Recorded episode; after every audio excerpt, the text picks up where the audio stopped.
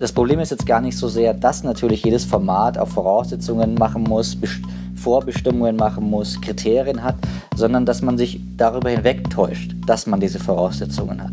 Das heißt, indem man ähm, als Talkshow sagt, ähm, naja, wir bilden wirklich einfach nur den öffentlichen Diskurs ab. Denn dadurch entfällt die Frage, was denn eigentlich Bedingung dieses Abbildens sein müsste und was dann von diesem Abbilden verloren geht. Here is the new Berlin. Hier ist das neue Berlin. Hallo und herzlich willkommen zur 42. Folge von Das neue Berlin. Vor einigen Monaten war ich mal wieder im Wutbürger-Modus, äh, nachdem ich eine Folge hart, aber fair gesehen hatte. Ähm, und weil ich mich so aufgeregt habe, so wie man das dann doch manchmal leider so macht, äh, habe ich da mal einen Brief geschrieben. Ähm, weil wenn wenn ich mich sehr aufrege, dann schreibe ich auch mal einen Brief ähm, und habe gedacht, die Redaktion versteht das dann auch, wenn so ein Mensch wie ich einen Brief schreibt, dann ist die Kacke am Dampfen. Ich habe mich beschwert, ähm, die Diskussion brauchen wir nicht wiederholen. Das war eigentlich so eine typische Talkshow-Sendung, wie man jetzt über die letzten Jahre das diskutiert, wo die AfD sich irgendwie sehr schön inszenieren konnte. Man das Gefühl hatte, die Redaktion ist irgendwie so ein bisschen merkwürdig unbedarft rangegangen. Ähm, es kam ein Brief zurück, ähm, in dem das alles schön erklärt wurde. Ja, ja, wir haben die Kritik gehört. Und am Ende der schöne Satz stand, Zitat, in der Gesamtschau bleibt die Redaktion jedoch bei der Bewertung, dass dies eine journalistisch saubere Sendung war. Ähm, noch mit Hand unterschrieben, so nett waren sie noch. Aber ansonsten hatte ich das Gefühl, okay, Diskussion beendet. Ähm, und wenn Ihnen das nicht gefallen hat, äh, müssen Sie ja nicht einschalten. Ähm, damit war dann sozusagen auch die Wut ähm, befriedigt, aber leider sehr unproduktiv befriedigt. Ähm, ich hoffe heute, dass wir in der Sendung das einmal ein bisschen produktiver machen können, die Diskussion über die deutschen Talkshows. Dafür haben wir einen Gast, ähm, der sich hervorragend damit auskennt, nämlich Oliver Weber, der kürzlich ein Buch über die deutschen Talkshows geschrieben hat mit dem schönen Titel Talkshows hassen. Hallo Oliver. Ja, hallo zusammen. Hey.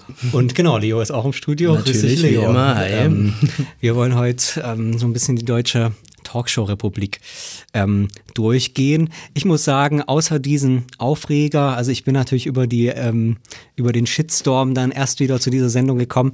Ansonsten im Alltag selber gucke ich das eigentlich gar nicht mehr, weil ich immer mich aufrege und immer dümmer aus dieser Sendung herausgehe, als ich ähm, davor war. Ähm, das heißt, inzwischen habe ich die eigentlich gar nicht mehr auf dem Schirm. Ähm, du bist äh, auch in unserem Alter. Warum bist du, Oliver, zu diesem Thema überhaupt gekommen? Ähm, warum hast du nicht gesagt, mir egal? Also ich war eigentlich, glaube ich, wie die meisten Zuschauer höchstens ein Zuschauer, der hin und wieder mal reingezeppt hat oder zugeschaut hat, wenn gerade mal nichts anderes lief oder wenn das Thema interessant war. Ähm, aber was mir dann doch aufgefallen ist, war, als ähm, 2015 die Flüchtlingskrise besonders virulent war ähm, und der Diskurs sich in einer gewissen Sackgasse befunden hat, dass die Talkshows der Ort waren, wo das eigentlich am offensichtlichsten war. Also dort hat man gesehen, ähm, also so sichtbar gesehen wie kaum an einem anderen Ort, wie groß die Probleme sind, wenn es darum geht, dieses Thema aus einer anderen Perspektive zu thematisieren, als es dann schlussendlich die Perspektive der AfD war. Und ähm, aus dieser Erfahrung oder dieser schlechten Erfahrung heraus habe ich mir dann gedacht, eigentlich müsste man sich Talkshows, auch wenn man sich die Zuschauerzahlen anschaut, äh, mal genauer anschauen und ähm, vielleicht auch kritisieren. Das heißt, es war zuallererst ähm, eigentlich ähm, so ein Sinnbild für, für Diskurse, die in, in Sackgassen landen und offenbar ähm, aus welchen Gründen eben auch immer ähm, kein Vermögen, kein intellektuelles, kein organisationales Vermögen da ist, diese Diskurse besser zu führen. Das stimmt, genau. Also es, wenn man sich vorstellt, ähm, gerade auch, also ich habe mir das immer so vorgestellt, die Öffentlichkeit ist eine unwahrscheinlich komplexe Angelegenheit, wenn man mhm. sich die Anzahl der Medien, Journalisten, Politiker äh, anschaut, die etwas zu sagen haben. Und dann hat man da einen Ort, der auch sehr aufgeladen ist, indem er eine Menge an Zuschauer attrahiert und dennoch wird dort eigentlich sehr unterkomplex verhandelt. Also jetzt nicht im Sinne von, wie rational wird dort geredet, sondern einfach, ähm, was die Themenwahl angeht, was die Perspektive anbelangt, die Personenwahl, also so ganz banale Dinge. Und wenn man sich das dann überlegt und dann fragt man sich irgendwann, wie kann das eigentlich sein? Wie kann ein so großes Format, ein so äh, von der Zuschauerzahl her gesehen so wichtiges Format in eine solche Schwierigkeit, in eine solche Sackgasse geraten? Von welchen üblichen Verdächtigen sprechen wir denn jetzt gerade? Also es gibt ja so ein paar große, ich weiß nicht, drei oder vier im deutschen Fernsehen. Vielleicht zählen wir sie nochmal auf. Also mir ging es eigentlich nur um die, um die großen äh, Talkshows von ARD und ZDF, also Anne Will, Maybrit Illner, Maischberger, Hart aber fair und solange es noch gab, auch Günther Jauch. Mhm. Ähm, das sind so die großen, die die meisten Zuschauer ähm, haben und um die geht es mir auch hauptsächlich. Es gibt natürlich auch eine Menge von Talkshows aus der zweiten Reihe oder aus den dritten Programmen, ähm, die teilweise auch einiges besser machen, aber darauf lag nicht mein Fokus. Sind die deshalb die größten Talkshows, weil sie einiges schlechter machen als die kleinen in den dritten Programmen? Das wäre eine interessante Frage. Da müsste man darüber reden, was genau sie schlechter machen. Ähm, aber ich glaube, also darauf sollte man nicht zu viel Wert legen, denn wenn man überlegt, ähm, das sind ja Sendeplätze teilweise am Sam äh, Sonntag oder so oder am Samstag, ähm, wo man, glaube ich, sehr schwer haben kann, gar keine Zuschauer oder wenig Zuschauer zu bekommen. Ähm, das heißt, ein Großteil dieser Beliebtheit geht auch schlicht und ergreifend auf Programmplanung zurück. Wenn man äh, eine Sendung am Sonntag, Sonntagabend macht oder Samstagabend macht ähm, oder zur Primetime macht, dann hat man einfach eine gewisse Zuschauerzahl und ähm, da spielt natürlich die Machart schon mit rein, dass man da prominente Politiker hat und so weiter. Aber ähm, ich würde dann nicht so viel auf die, auf die inhaltliche Gestaltung ähm, zurückführen. Und wie viele Zuschauer hat denn so eine Talksendung? Ich, ich glaube, ich erinnere mich in deinem Buch stand irgendwas von 5 Millionen an sehr guten Tagen äh, bei einer dieser Talkshows. Ist das eine richtige, äh, eine guter Richtwert? Ja, also an, an sehr guten Tagen bei sehr prominent äh, platzierten Talkshows kann man heute noch mit 5 oder 4 Millionen rechnen. Es sind auch mal weniger, vielleicht nur 2 Millionen. Ähm, es war auch schon mal mehr, das muss man auch dazu sagen. Und ähm, ich glaube, also wie ich so mitbekommen habe, haben die äh, Verantwortlichen auch mit etwas fallenden Quoten zu, zu kämpfen, was natürlich immer noch gigantische Quoten sind, aber sie fallen nichtsdestoweniger. Das ist auf jeden Fall ja mehr als die, ich glaube, alle Printmedien in Deutschland erreichen, selbst die Bildzeitung hat genau. nur irgendwie 1,5 Millionen oder sowas äh, oder eine Million. Und der Spiegel, Spiegel glaube ich, auch in dem Bereich. Ähm, äh, das ist ja gar, äh, gar keine Konkurrenz dagegen. Jetzt weiß ich nicht genau, wie viele Leute den Tatort schauen, äh, aber man kann sich, glaube ich, eine äh, ganz guten, gute Vorstellung machen, was das für eine Reichweite eigentlich ist. Also als Medium zur, zur politischen Meinungsbildung in der Bundesrepublik ist es wahrscheinlich das wichtigste Medium. Also ja. Sonst kann man ja eigentlich nirgendwo so viele Leute erreichen. Natürlich Leute in einem bestimmten Alter, also Menschen unter 30, unter 40 kriegt man damit natürlich schwieriger. Ähm, ja. So, du hast dich entschieden, dann äh, dir das genauer anzugucken. Hast du dann dich methodisch immer ähm, Sonntagabend oder eben zu den, zu den Sendezeiten dann da der Folter ausgesetzt oder wie bist du rangegangen? Teilweise, ähm, aber das war nicht die Hauptquelle, denn wenn man das getan hätte, hätte das Buch wahrscheinlich, um die Materialfülle zu erreichen, mehrere Jahre Vorlauf gebraucht. Ähm, ich hab, tatsächlich habe ich meistens Aufzeichnungen geschaut, hm. ähm, hintereinander. Und versucht da ähm, aufmerksam zu bleiben. Und äh, ich glaube, das dürfte sich, äh, ich habe es nicht genau mitgezählt, aber es dürfte sich auf eine dreistellige Zahl an Shows äh, belaufen. Ähm, unter anderem mit alle, alle Shows mit ähm, AfD-Beteiligung seit ihrer Gründung. Das war ähm, mein Hauptaugenmerk eigentlich, das genau im Detail nachzuvollziehen, wie die AfD dort aufgetreten ist. Äh, wenn du sagst am Stück, da hast du dir dann äh, eine Woche Urlaub genommen und dann von früh bis spät äh, das angeguckt oder wie lief ja, das genau. ab? Also während ich eigentlich meine, meine Bachelorarbeit schreiben sollte, ähm, habe ich dann äh, Maischberger und Anne Will geschaut. Nicht schlecht. Äh, so lief das ungefähr ab, genau. Ähm, Jetzt heißt der Titel, ich fand das ja sehr gut, ähm, Talkshows hassen. Ähm, ich habe auch gesehen, dass das nicht ganz auf dich zurückgeht, weil eben die Reihe des Verlags ähm, dieses Hassen da immer, immer im Titel hat und man mal wieder lernen soll, äh, ein paar Dinge zu hassen. Ähm, ganz egal, aber ob das jetzt ganz auf dich zurückgeht oder nicht, ähm, heißt ja der Titel ähm, und ich hoffe, dass du dich so ein bisschen damit identifizierst. Denn meine Frage ist, ähm, steckt da auch so ein gewisser Ernst drin, dass man jetzt auch so ein äh, doch sehr in letzter ähm, ähm, Zeit und in den letzten Jahren recht abgewertetes Gefühl wie, wie den Hass doch wieder so ein bisschen rehabilitiert und erstmal sagt, okay, dieser Hass auf diese Sendungen, der ist auch erstmal okay. Da muss ich dich, glaube ich, enttäuschen. Also mit dem Titel kann ich mich jetzt zu einem gewissen Grad identifizieren, aber der beläuft sich nicht darauf, den Hass zu re rehabilitieren. Ähm, also wenn man sich die anderen Bücher der Reihe anschaut, ja, äh, dann laufen die meistens darauf hinaus, Kunst hassen, Theater hassen, dass das eigentlich eine versteckte Liebeserklärung ist. Hm. Und das kann man jetzt auf mein Thema nicht ganz übertragen. Aber äh, worum es bei mir ging, bei diesem Titel, war eigentlich, er soll kein Imperativ ausdrücken, also Hass-Talkshows, hm. sondern er versucht ähm, eigentlich ein Gefühl oder eine, ja, ein Affekt der Öffentlichkeit aufzugreifen, der selbst in der Zuschauerschaft mittlerweile verbreitet ist. Also man, es gibt auch Zuschauer, die mit Hass, mit Abneigung das schauen, was sie täglich schauen. Ähm, und von dort auszugehen und dann zu fragen, was ist eigentlich rational an dieser Abneigung? Was ist vielleicht auch nur ein kulturkritischer Affekt? Was ist mhm. vielleicht auch nur das übliche Politikgeschimpfe? Was ist vielleicht Populismus an diesem Hass? Aber vor allem auch, was ist das Rationale darin? Und ähm, ich habe mich dann gefragt, kann man dem eine Rechtfertigung geben? Also gibt es darin wirklich etwas, was man gerechtfertigt kritisieren kann? Und ich glaube, Caroline Emke hat einmal gesagt, ähm, man kann nicht präzise hassen. Und äh, da ich beanspruche, ein eigentlich äh, einigermaßen präzises Buch geschrieben zu haben, äh, kann man sich dann ausmalen, was das am Ende für den Hass bedeuten muss. Er sollte sich in ein begründetes Urteil verwandeln. Also keine Rehabilitation, aber zumindest ein, ein Ernst nehmen und, und zumindest erstmal keine moralische, moralische Abwertung äh, dieses Phänomens. Genau, also das Gefühl soll erstmal einfach in seiner Faktizität so genommen werden und abgeklopft werden, ob da mehr dahinter ist als nur die übliche Politik- und Medienbeschimpfung.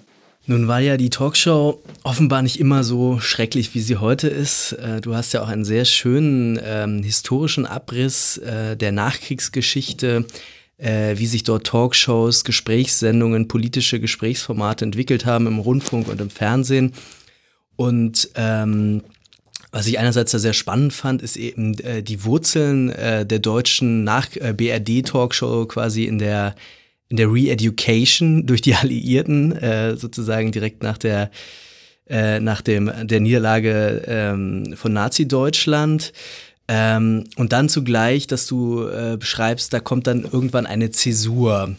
Ähm, vielleicht können wir erstmal kurz auf das Historische eingehen. Du hast ja ein recht, recht positives Bild von, äh, von der ähm, nachkriegsdeutschen Talkshow, nicht wahr?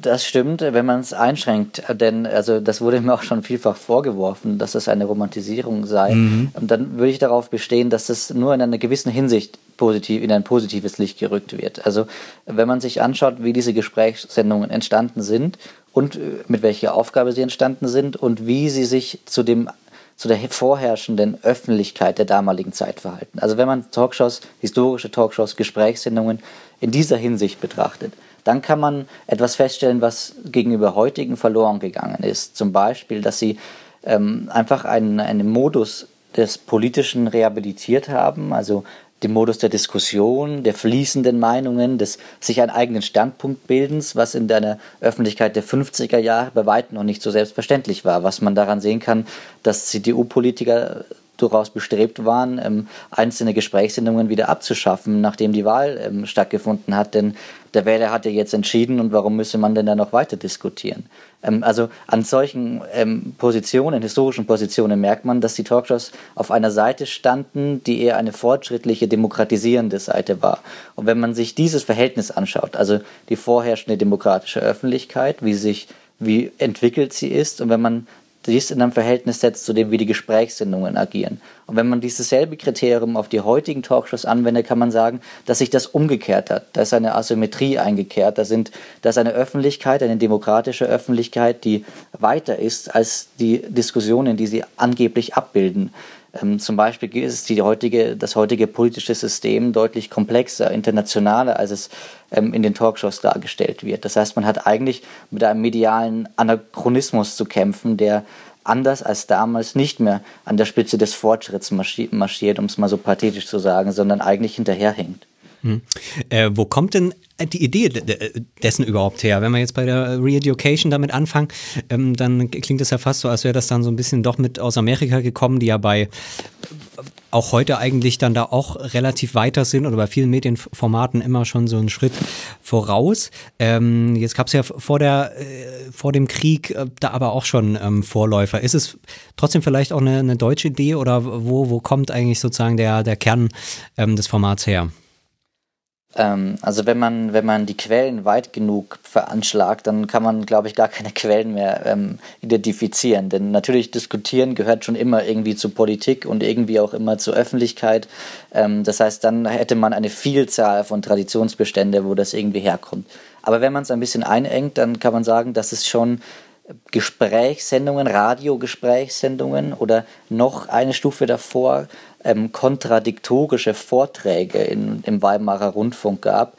Ähm, das heißt also, da sind Politiker, auch teilweise Experten oder wie man damals äh, eher sagen würde, vielleicht Sachverständige eingeladen worden, die dann ähm, einen kurzen Vortrag gehalten haben und dann kam ein Vortrag einer widersprechenden Position. Und das war dann so ein Vorläufer dessen, was man dann Radiogesprächssendung nannte oder, oder ähm, ja, Radiogespräch über Politik.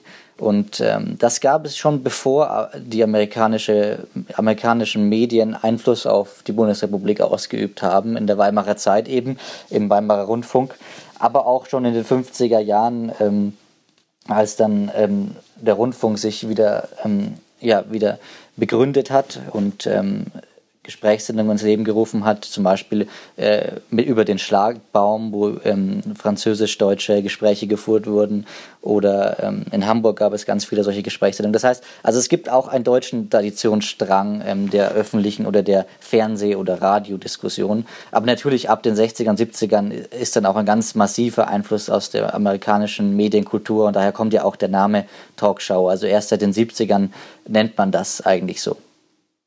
Es scheint ja auch so zu sein, dass die amerikanische Kultur, ich weiß, das kann man jetzt nicht so im Singular sagen und das ist auch immer etwas, äh, ja, etwas naiv, das so äh, zusammenzuschnüren, aber es scheint auch da schon auf jeden Fall eine stärkere Rhetoriktradition in der politischen Kultur zu geben in den USA. Also wenn ich an an äh, Fernsehduelle denke, wenn ich einfach an die rhetorische Brillanz äh, bestimmter politischer äh, Kandidaten in den USA denke, wenn ich daran denke, welche Rolle Debattierclubs an amerikanischen Universitäten spielen, ähm, dass es da schon irgendwie eine, einen anderen Stellenwert und eine andere Wertschätzung für äh, ja rhetorische Auseinandersetzung gibt, als das möglicherweise in Deutschland der Fall ist. Kann man da sowas auch sagen? Ich weiß, es ist jetzt nicht äh, unmittelbar Thema deines Buches, aber mir scheinen da schon, äh, es scheinen da schon einige äh, nationale Unterschiede auch äh, zu existieren. Ja, bestimmt kann man das so sagen. Und dann kann man ja hinzufügen, noch umso erstaunlicher, dass sich Gesprächssendungen so prominent auch platziert haben, schon in der frühen Bundesrepublik, ähm, auch unter dem Einfluss der amerikanischen Militärbehörden. Ähm, das war ja im Prinzip zwar nicht etwas gänzlich Neues, aber in diesem Ausmaß und in dieser Bedeutsamkeit ja schon ein, eine, eine neue Qualität. Und man hatte also eine Fülle von Gesprächssendungen in, in, im deutschen Fernsehen, ähm, die auch über Politik geredet haben, die über Religion geredet haben, also auch über ganz andere Themen, ähm, dass man so schon sagen muss, dass da eine wirklich eine Diskussionskultur oder Diskussionslust ausgebrochen ist, ähm, die einer Demokratie natürlich ähm, keinen Schaden zufügt, sogar eher im Gegenteil. Jetzt hast du schon so ein bisschen angedeutet, ähm, dass es da doch einen Wandel gibt, der, sage ich mal, an diesem Aspekt auch ähm, tatsächlich eben kein guter Wandel war. Ähm, ist denn dein Argument, wenn du sagst, die hinken eigentlich dem, was in der Debatte ähm, passiert, und ich glaube, da gehen wir dann gleich, gleich darauf ein, was es im Detail ähm, bedeutet. Ist das denn erstmal ein Argument, wie man es analog auch ähm, für das Fernsehen insgesamt schon auch lange machen kann, eben der Kommerzialisierung, der Verflachung des Programms? Ähm, oder ist es eben doch was, ähm, was, was ganz Spezifisches, was man jetzt auch nicht zum Beispiel für die Öffentlich-Rechtlichen insgesamt sagen kann? Ähm, da bin ich vermutlich der falsche Ansprechpartner über, wenn man jetzt äh, den Stab über die ganzen öffentlich-rechtlichen Rundfunksprogramme äh, brechen will. Aber ähm, also zumindest für Talkshows kann man sagen, dass sie ähm, wo wir ja noch zurückkommen werden, in ein, einigen Hinsichten ähm, hinterherhinken. Ähm, ich würde aber schon da eine Exklusivität beanspruchen. Das heißt also, ähm, das ist nicht einfach eine Verfallsgeschichte des Fernsehens, sondern es ist ähm, wenn es spielt vielleicht damit rein, aber es ist schon speziell eine Verfallsgeschichte von Diskussionssendungen über Politik im Fernsehen. Und da spielt natürlich die Fernseh- oder die mediale Darstellung mit rein und wie das Fernsehen generell sich versteht und wer da arbeitet. Aber eigentlich ist es schon etwas sehr Spezifisches für Talkshows.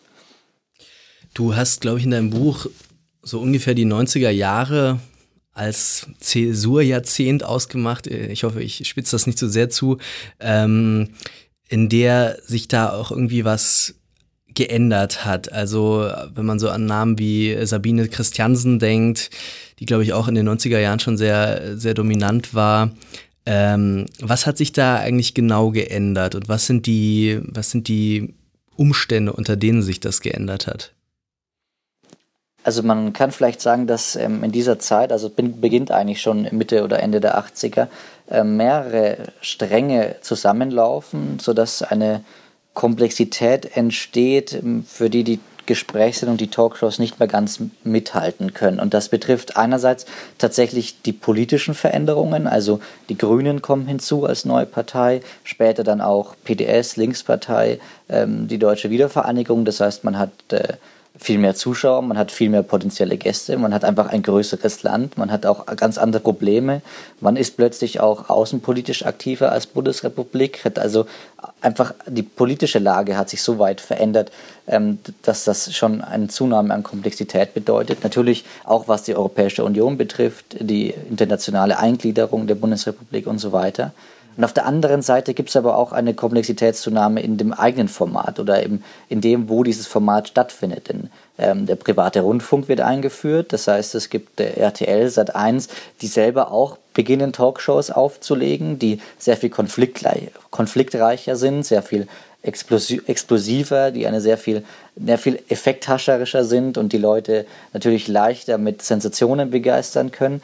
Und ähm, da man verliert Quote an diese Sender. Das heißt, sowohl das eigene Format als auch die politische Lage, die man ja irgendwie abbilden will, ähm, sind komplexer, schwieriger geworden und ähm, man hat irgendwie keinen so rechten Weg gefunden, damit umzugehen, wie frühere Talkshows oder frühere Gesprächssendungen mit der politischen Lage umgegangen sind. Also das heißt, ähm, die Talkshows, so wie sie in der BRD dann ähm, entstanden und gewachsen sind, haben am besten funktioniert, als noch klar war, wer, wer gut und böse ist. Also als es irgendwie die beiden großen Volksparteien gab, die sich da so immer abgewechselt haben in der Regierung und ähm, ansonsten sozusagen der Horizont ähm, des Politischen war eben einfach der Kalte Krieg. Ähm, und darüber, als das eben vorbei war ähm, und ähm, sich, sich verkomplizierte, du hast schon gesagt, das war auch natürlich vor dem Ende des Kalten Krieges schon, ist das aufgebrochen, auf jeden Fall das deutsche Parteiensystem. Damit sind die nicht klargekommen und haben es auch nie sozusagen in dieser, in dieser Stärke anerkannt, dass jetzt die politische Welt ein bisschen anders funktioniert. So kann man das sicher sagen. Also wenn man, wenn man sagt, ähm, da war klar noch, was gut und böse ist und welche Parteien es gibt und über was die zu reden haben, dann ist das natürlich, klingt das aus der heutigen Sicht eher wie eine autoritäre Einengung. Aber für damalige Begriffe ist das natürlich einfach ein, ein sind das einfach Voraussetzungen, die ein Gespräch erleichtern. erleichtern. Mhm. Wenn ich wenn ich der einzige oder einer von zwei Fernsehsendern bin, wenn ich nicht groß Gedanken machen muss, ob ich eine von der AfD und den Grünen einlade, sondern weil es eigentlich eh nur drei relevante Parteien gibt. Wenn ich dann auch noch weiß, was eigentlich gerade so die nächsten sechs Monate das nächste Jahr über wichtig sein wird, nämlich der Kalte Krieg oder ähm, die Wiedereinführung der Bundeswehr oder äh, was halt so Nachkriegsthemen waren. Das heißt, diese Reduktionen von Komplexität erleichtern natürlich so ein Gespräch sinnvoll zu führen, denn ich muss gar nicht so viel darauf achten, was ich eigentlich da schon mit reinbringe in das Gespräch als Verantwortlicher, indem ich Themen auswähle, Gäste auswähle, indem ich den Modus des Diskutierens auswähle. Denn ähm, das ist ja eigentlich schon vom meisten, vom größten Teil der Öffentlichkeit geteilt. Da ist ein, ein Konsens, auf den ich zurückgreifen kann, ohne ihn zu hinterfragen. Mhm. Und wenn das aufbricht, dann muss man halt diese Reflexion wieder leisten lernen. Mhm. Jetzt könnte man ja auch sagen, ähm, dass das irgendwie auch damals alles ganz schön naiv war. Also natürlich für das politische System der BRD hat das gegolten, aber die Globalisierung gab es auch damals, den Kolonialismus der letzten 200 Jahre gab es. Also da ist ja sehr viel äh, überall in der Welt auch passiert, ähm, äh, aber man konnte das eben quasi in, in, in einfache Formeln vielleicht ähm, übersetzen. Und vielleicht kommt auch dazu, ich meine, wenn es um die, um die Themen der Bevölkerung geht, hat man natürlich auch die ganze Diversität der Bevölkerung ähm, ziemlich ähm, ja, hinten fallen lassen. Also das heißt, die, die Entwicklung der letzten Jahrzehnte ist ja tatsächlich auch eine also man kann das als steigernde, äh, gesteigerte Komplexität bezeichnen. Ich würde zum, zum Teil auch einfach sagen, es ist auch einfach sichtbarer geworden, wie äh, äh, komplex schon die eigene Gesellschaft ähm, ist, wenn man eben einfach sozusagen die Vorstellung Kernfamilie hat mit Vater, Mutter, Kind und alle schön weiß und deutsch, dann ähm, dann stellen sich natürlich äh, viele Fragen nicht, die dann aber später erst so gekommen sind. Also ist es vielleicht auch einfach ein sozusagen ein Fortschritt, könnte man sagen, ein Fortschritt ähm, in der Öffentlichkeit, dass sie realistischer in gewisser Weise geworden ist, dass sie äh, eben tatsächlich mehr Komplexität verarbeiten kann und auch Komplexität, die auch immer schon da war, anerkennen kann. Ähm, und diesen Fortschritt, da ist das Format nicht, nicht mitgekommen. Das kann man sicherlich so sagen. Also es geht, es geht ja nicht darum, diese Voraussetzungen zu verteidigen, auf denen die äh, Talkshows damals einfache Diskussionen führen konnten, mhm. sondern es geht darum, äh, als endlich diese Voraussetzungen hinterfragt wurden oder auch ihrer von Anfang, anfänglichen Unhaltbarkeit entlarvt wurden, ähm, dass nach diesem Aufbrechen, dieses Aufbrechen auch darstellen zu können. Ähm, wenn man zum Beispiel, also man braucht sich da keine Illusionen machen, wenn man zum Beispiel Werner Höfers ähm, internationalen Frühschoppen schaut, ähm, der ja sehr lange lief, äh, dann waren da erstens sehr wenig Frauen zu Gast, zweitens natürlich auch keine ähm, deutsche Migranten. Das waren zwar internationale Gäste, aber das waren ähm, ja, Leute, die tatsächlich nicht als äh, Deutsche werden wollten, sondern einfach äh, französische, britische Journalisten. Und ähm, Werner Höfer hat immer das Thema gewechselt, wenn es um Adenauers Politik ging. Also das war, äh, das war auch eine, ein, ja, eine autoritäre Gesprächsführung. Aber mhm. ähm, das heißt, man, man sollte sich nicht äh, da, darin aufhalten zu fragen, ähm, sollten wir vielleicht in die Welt der 50er Jahre zurück, sondern eigentlich ist die, wie schaut die Welt heute aus mhm. und kann man über Talkshows, über heutige Talkshows da noch einen Zugang schaffen? Ähm, jetzt ähm, sagst du, sie haben, wie auch immer man das eben genau formulieren will, sie haben eben diesen Schritt ähm, nicht geschafft. Vielleicht hat das ja auch was mit der Rolle zu tun, die man, das Selbstverständnis, was man eben als ähm, Sendung mitgemacht hat. Wie könnte man jetzt eben dieses, dieses Auseinanderfallen ähm, dieser Welten ähm, bezeichnen und welche Versuche gab es, also es ist ja nicht so, dass die Talkshows gleich geblieben sind, ähm, das, das doch noch irgendwie aufzuholen und wo ist das gescheitert?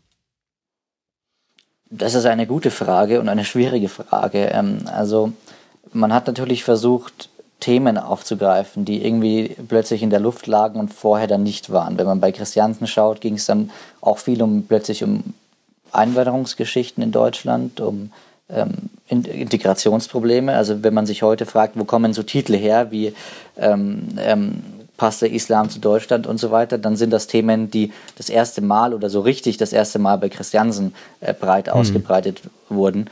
Ähm, das heißt, man hat schon versucht, ähm, irgendwie die Nase in den Wind zu hängen und so ähm, sich diese Komplexität irgendwie anzueignen. Das heißt, die Frage wäre eigentlich gar nicht so sehr, hat man das denn nicht versucht, sondern warum ist es nicht gelungen? Mhm. Das ist dann die, die interessante Frage. da geht es dann wahrscheinlich sehr viel darum, um die Vorstellung, die diese Leute in den Redaktionen, in, als Moderatoren, in der Programmverantwortlichkeit vielleicht auch die Zuschauer von politischem Diskurs haben und ob diese Vorstellung von wie ein Diskurs formatiert sein muss, vielleicht schon so starke Voraussetzungen macht, dass eben das, was wir vorher Komplexität genannt haben oder Aufbrechen genannt haben, nicht mehr abbildbar ist. Vielleicht ist ja auch schon das Bild das Bild des Abbildens äh, das falsche, also die falsche Metapher. Äh, ich glaube, du kritisierst das auch, obwohl ich mir jetzt nicht ganz sicher bin. Ähm, überhaupt die Vorstellung, dass es sozusagen einen, einen präexistenten politischen Diskurs da draußen gibt und die Talkshow hätte jetzt quasi die Aufgabe, das möglichst identisch in, in ihre Hallen zu holen, möglichst genau die Akteure, möglichst genau die Argumente ähm, in Personen äh, zu, zu finden und die gegenüberzusetzen. Ähm, sodass sozusagen der, dieser, dieser wunderbare präexistente gesellschaftliche Diskurs einfach äh, wiedergegeben ist und man so dann ein Bild der, der öffentlichen Debatte hat. Aber schon diese Vorstellung ist ja falsch, nicht wahr?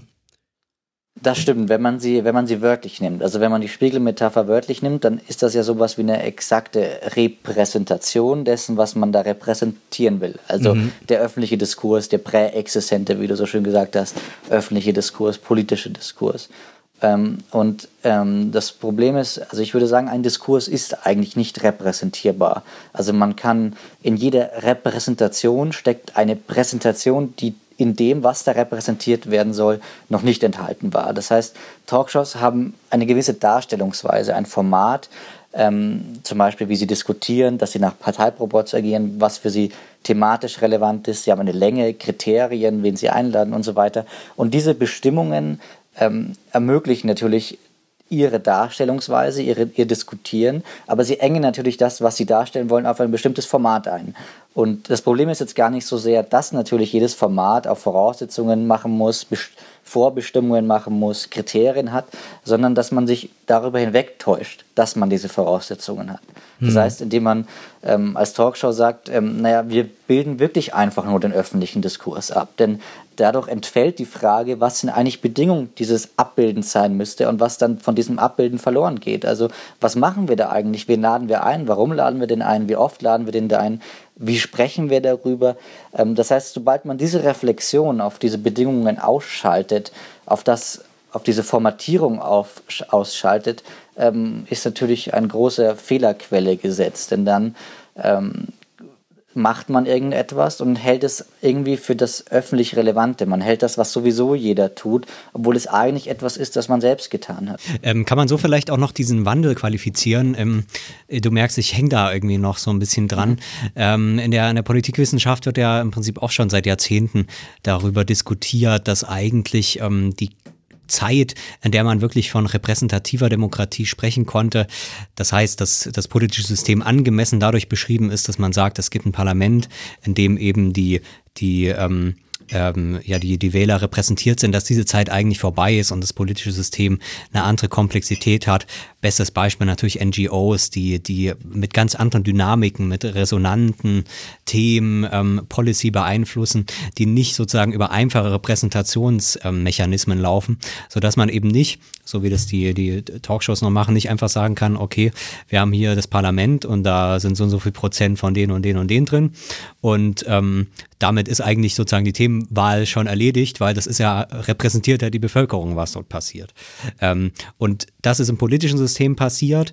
Ähm, und solange man sozusagen eine Gesellschaft hat, für die das oder für ein politisches System, für das das auch gilt, dass die Gesellschaft über diese Repräsentation auch beschreibbar ist, ähm, können sich sozusagen auch ähm, die Massenmedien mit einer gewissen, ähm, ja, mit einer gewissen Legitimität auch darauf berufen. Ähm, das hattest du vorhin mit diesen drei Parteien äh, benannt, nach denen sich irgendwie auch das politische System strukturiert hat. Äh, sowas wie Greenpeace ähm, gab es ja natürlich noch nicht.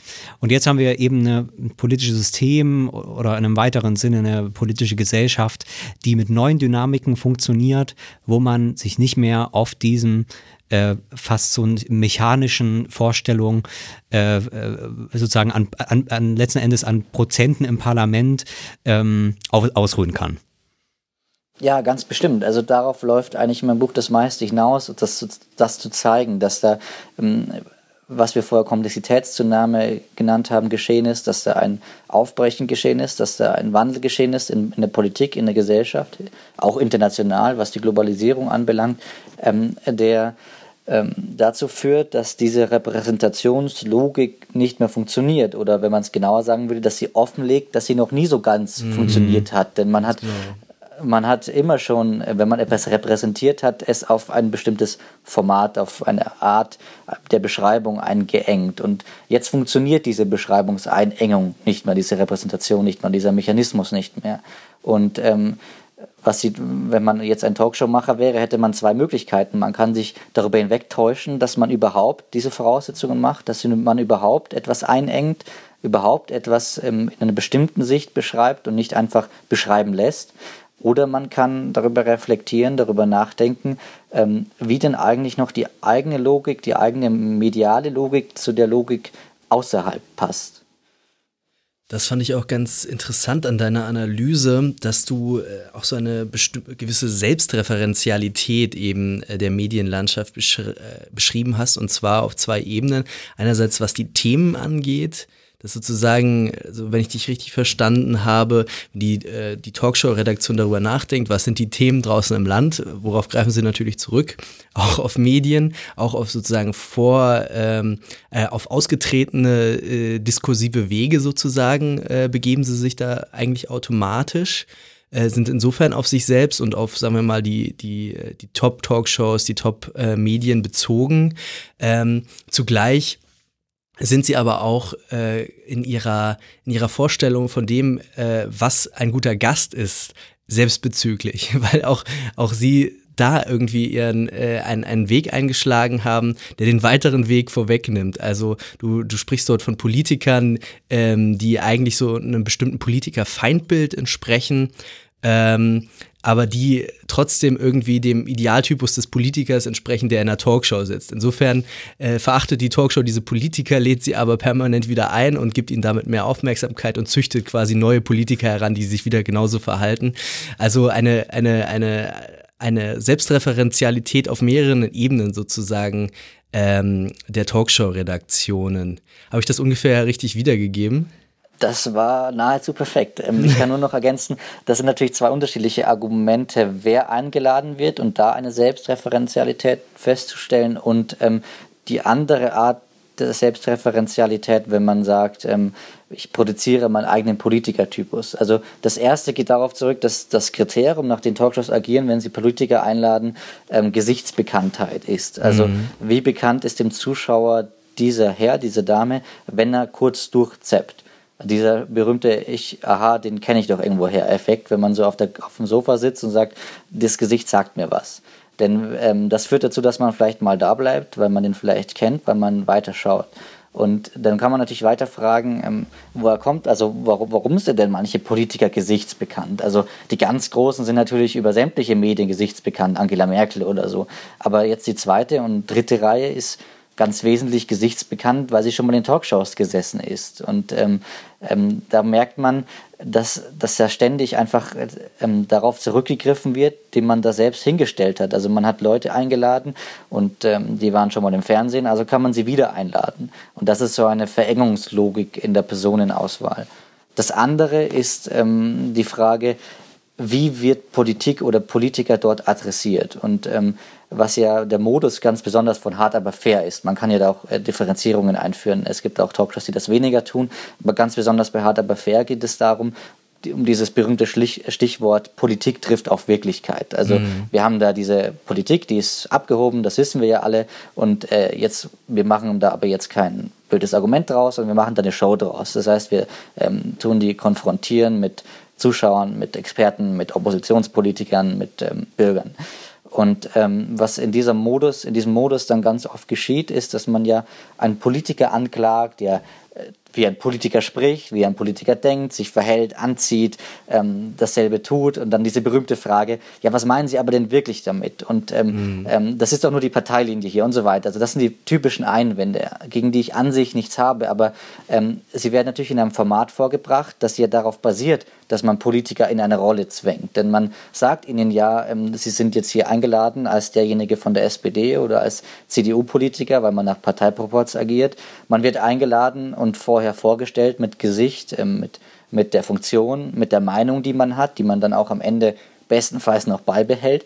Und so tut das ganze Format eigentlich das, was es am Ende verdammen will, nämlich einen Politikertypus reproduzieren, der, der fernsehgerecht sprechen kann, der fernsehgerecht aussieht, der, ähm, der spricht, wie die Partei das sagt, der spricht am Ende wie am Anfang und ähm, ähm, das ist ja eigentlich ein Bild, das man an, das die Shows anklagen möchten.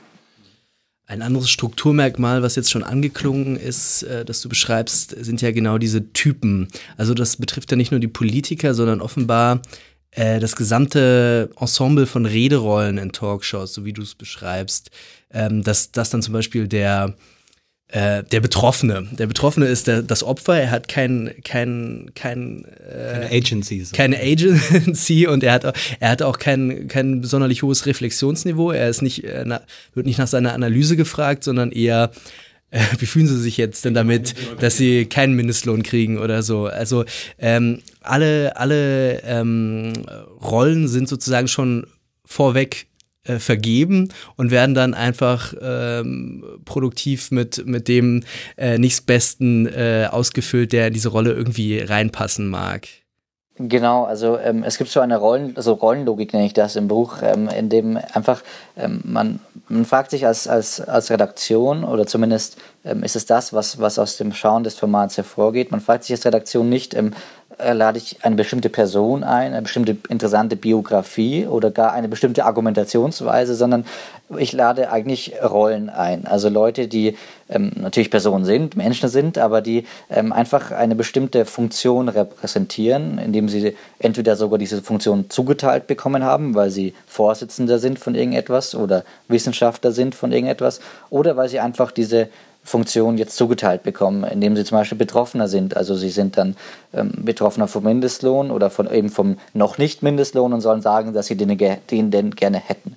Das sind so typische Rollenverteilungen, aber auch Experten sind ja da drinnen. Also Herfried Münkler wieder nicht eingeladen, weil er jetzt irgendwie sagen soll, ähm, wie, wie, wie ihn denn die aktuelle Familienpolitik betrifft. Ob sondern, er den Mindestlohn bekommt. ja, genau. Oder ob seine wissenschaftlichen Mitarbeiter den Mindestlohn bekommen, sondern der wird ja eingeladen, um, um ein, ein Expertenstatement dazu zu geben. Und ähm, das ist einfach eine, eine bestimmte Herangehensweise, wie man oder in welchem Modus man Leute einlädt. Und ähm, ja, der Betroffene, glaube ich, ist ja das sinnfälligste Beispiel, denn den, den trifft es am härtesten in doppelter Hinsicht, denn ähm, er ist ja eingeladen, ähm, erstens, weil er von einer bestimmten Schäbigkeit, von einem bestimmten Missstand betroffen ist, aber er soll natürlich nicht er soll sich nicht rechtfertigen dafür, er soll nicht auftreten als ein Bürger, der jetzt einen Einspruch erhebt und etwas anders verlangt und am Ende vielleicht eine Partei gründet oder eine eintritt, sondern er soll auftreten einfach als jemand, der seine Betroffenheit zur Schau stellt, bekundet. Ähm, das ist so Politik nach Art eines Behördengangs. Also der wird dann eingeladen, soll das sagen und dann sitzen da Politiker, die dann bitte etwas dagegen tun sollen. Mhm. Und das hat natürlich mit Diskussionen sehr wenig zu tun und eigentlich auch mit liberaler Demokratie sehr wenig zu tun der sitzt ja dann teilweise nicht mal äh, auf, auf, der, auf demselben Sofa wie der Politiker. Das hast du auch ganz toll rausgearbeitet, dass diese, auch die räumliche Logik der Talkshow da äh, schon dem Ganzen widerspricht eigentlich, dass er ein, ein äh, Gesprächspartner auf Augenhöhe ist. Ja, genau, es gibt das äh, berühmte Betroffenen-Sofa, wo dann äh, das Blau oder Rot ist, genau, wo dann jemand sitzt und halt extra interviewt wird. Das ist ja auch nochmal so eine Aufteilung. Ähm, das stimmt, das, das schlägt sich oft räumlich nieder, auch wenn es das natürlich nicht muss. Die Logik bleibt ja bestehen. Äh, das eine Bild muss ich noch von dir zitieren, ich krieg's nicht mehr zusammen, aber du hast auch jemanden zitiert damit, dass äh, die beste Talkshow-Besetzung eigentlich äh, die Besetzung des Kasperle-Theaters ist, wo es dann immer einen Kasperle, einen Seppel und auch ein Krokodil gibt. Wer hat das nochmal gesagt? Äh, oh Gott, jetzt, jetzt haben mich, hast du mich kalt erwischt. ähm, das muss ich gerade nochmal nachschlagen. Ähm, ist, auch, ist vielleicht auch nicht so wichtig, mir schien es bloß sofort einleuchtend zu sein, ähm, weil du dann gleich meintest, ähm, natürlich, die AfD äh, ist immer das Krokodil im Kasperle-Theater. Also vielleicht kann ich da noch anschließen, weil da ja. muss ich auch gerade dran denken, an ja. dieses Theater. Ähm, das äh, äh, beschreibt ja letzten Endes auch ähm, die Rolle eben des, der Redaktion und dann sozusagen die erweitert, ähm, den, der Arm, der erweiterte Arm der Redaktion, eben dann der Moderator oder die Moderatorin, ähm, die ja, und das fällt mir auch irgendwie so merkwürdigerweise auf, ähm, bei diesen Sendungen, das stört mich auch immer sehr, dass da eben genau so eine merkwürdig, also ähm, man, man kann es gar nicht unbedingt Arroganz nennen, aber so eine ganz merkwürdige Mischung aus Naivität aus, und Arroganz sozusagen äh, dort dieser Puppenspieler zu sein oder eben die Puppenspielerin, die dann äh, letzten Endes irgendwie so souverän ähm, schon im Kopf hat, wer an welcher Stelle wo was sagen muss und entsprechend dann den Ball äh, so rumgibt. Und ähm, weil sozusagen auch die auch sozusagen die Konditionierung der, der, der Rollen in der Sendung so gut funktioniert, ist dann der einzige Modus auszubrechen aus diesem, aus diesem äh, Rollenspiel, dann der Streit. Und dann kann halt irgendwann wiederum äh, äh die Moderatorin eingreifen und sagen, so jetzt, äh, jetzt mache ich ja mal wieder Ordnung. Ähm, kann, man, kann man das so beschreiben oder, oder ist es überzogen? Das kann man bestimmt so beschreiben. Also ähm, man darf sich keine zu heftigen Vorstellungen machen, wie sehr die Leute schon vorher wissen, wie das Gespräch abläuft. Aber zumindest in ihrer Intention, Intention geht es darum, so einen Plan im Kopf zu haben. Also man, man hat ja einen Einspieler vorprogrammiert, man hat bestimmte Themenblöcke vorbereitet, so heißt das dort. Ähm, den hat man auch thematisch ungefähr noch gefüllt und mit Fragen gefüllt. Und man weiß natürlich auch, was die, zumindest die Politiker da ungefähr dazu sagen würden, denn deswegen hat man sie ja eingeladen, ähm, weil sie eine bestimmte Position dazu vertreten. Und ähm, das heißt, im Kopf besteht eigentlich so ein Plan schon, wie die Diskussion am Ende abläuft. Und der Streit, das ist eine, wäre eine, eine interessante Frage, ob das wirklich ein Ausbruch aus dieser Rollenlogik ist oder ob es einfach nur ob es auch schon Teil der Kalkulation mhm. ist, dass das, dass das passieren kann. Nicht mhm. im Sinne einer Manipulation, sondern einfach einer, einer Logik, die manchmal auch einfach den Streit kennt, weil sie vorher schon bestimmte Positionen so und so besetzt hat. Ähm, ja, aber das, also diese Planung ist, glaube ich, das, worauf es den Machern sehr oft ankommt, wenn sie ein Gespräch vorbereiten. Und äh, zu meiner Ehrenrettung noch, äh, der, das Zitat kommt von Friedrich Küppersbusch. Haben wir das auch geklärt. Ähm, hast du denn bei der, ähm, bei der Recherche, bei den vielen Sendungen, die du gesehen hast, da auch Leute ähm, entdeckt, die da sich irgendwie auf eine intelligente Weise entzogen haben. Also ähm, ich könnte mir das zum Beispiel vorstellen bei diesen Einspielern, wo dann irgendwie, äh, was du schon erklärt hast, ich finde es auch immer also wirklich grauenhaft, wenn er dann in so zwei Minuten irgendwie genau diese, diese Formatierung stattfindet. Und wie du es vorhin gesagt hast, das ist die und die Person mit der und der Funktion und mit der und der Meinung. Und jetzt haben wir sie hier und jetzt wollen wir die Meinung auch nochmal richtig hören in Kon Konfrontation mit den anderen das ist ja letzten Endes eigentlich von jedem vernünftigen Menschen irgendwie erstmal eine Beleidigung, so ein Video zu machen. Ähm, und also sozusagen diese, diese, diese, diese Vereinfachung, dieser, dieser Zuschnitt, der ja auch kein, letzten Endes kein guter Gesprächs-, Diskussionsstarter äh, eigentlich sein kann darauf zurückkommt, hast du da mancher Leute, die sich da vielleicht beschwert haben oder die sich in der Diskussion entzogen haben, indem sie einfach ihre Meinung geändert haben oder, oder sowas? Oder ist das schon, funktioniert das eigentlich schon immer, wie das gedacht ist? Also ich würde sagen, größtenteils funktioniert es, weil die Politik dem natürlich gar nicht so sehr was dagegen auszusetzen hat. Denn als Politiker ist man ja auf eine Parteilogik ähm, eingefahren, größtenteils, und sich und von der Parteilinie öffentlich abzuweichen, ist natürlich sehr oft Karriereschad, manchmal hilft es auch, aber sehr oft ist es einfach ein Problem. Und man versucht halt die Parteilinie möglichst authentisch und möglichst gut zur Darstellung zu bringen. Und dass man da eine Rolle zugeteilt bekommt, in der man das darf, kommt der Politik, glaube ich, eher entgegen.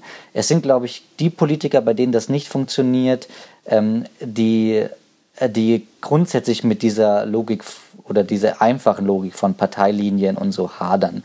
Ähm, wenn man zum Beispiel Kevin Kühnert hin und wieder anschaut in Talkshows, dem gelingt das noch am ehesten, sich als eine Rolle darzustellen, die ausschert. Also in mehrerer Hinsicht, wie er redet, wie er auf Fragen reagiert, ähm, dass er, dass er zum Beispiel auch hypothetische Annahmen macht, wo er seine Meinung ändern würde. Wenn Sie jetzt mir sagen, das ist so, dann sage ich Ihnen das aber ganz anders. Also solche typischen Manöver, ähm, die, die es schaffen, zumindest partiell aus der Logik auszubrechen. Aber im Großteil würde ich sagen, ist das doch der Normalfall. Ähm, daran anschließend die Frage, du hast schon so ein bisschen angedeutet, ähm, da könnte ja auch einfach äh, so eine bestimmte ähm, ja, ja, so, ein, so ein, eine Hand, Hand wäscht die andere zwischen den Massenmedien und der Politik sein. Ähm, was meine ich damit?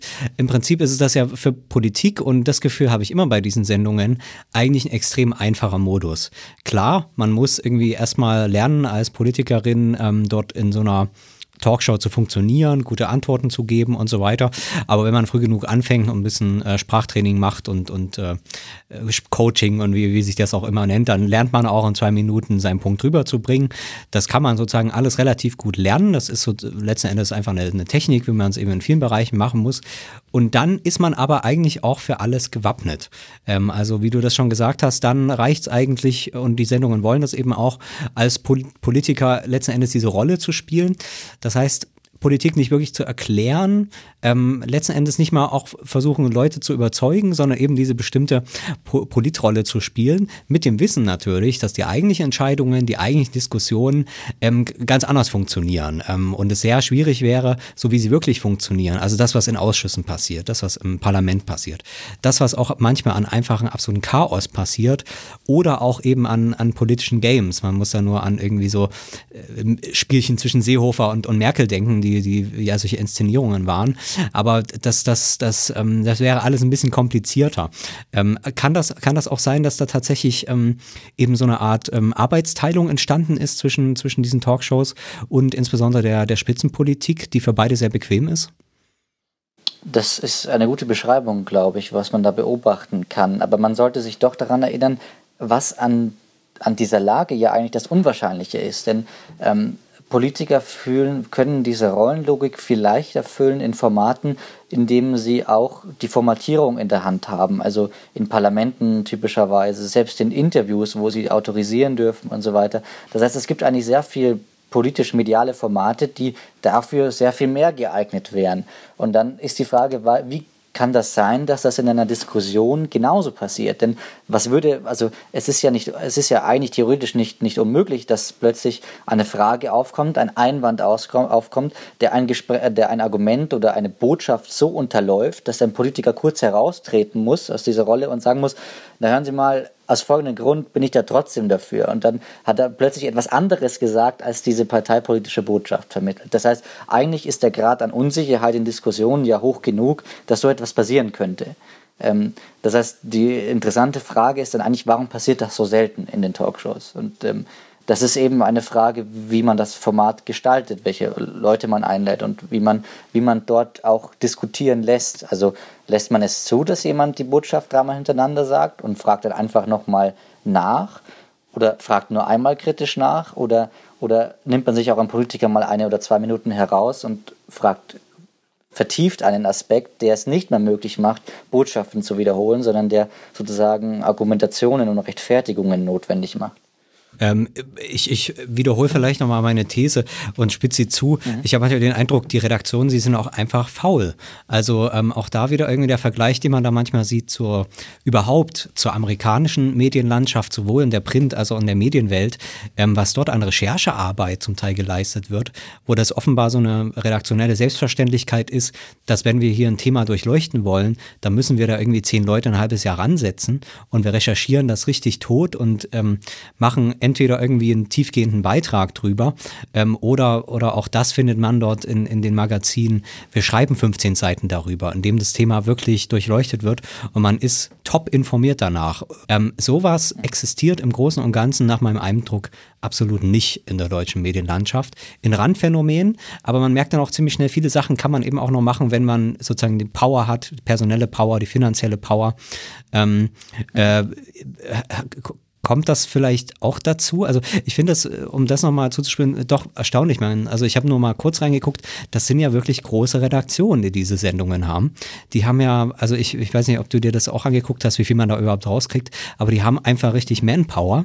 Und dann läuft die Manpower darauf hinaus, irgendwie das nochmal zusammen irgendwie zu, zu schneiden und nochmal einzudampfen und nochmal primitiver zu machen, was sowieso alles schon ähm, den Tag davor ähm, in der Tagesschau und irgendwo anders gelaufen ist.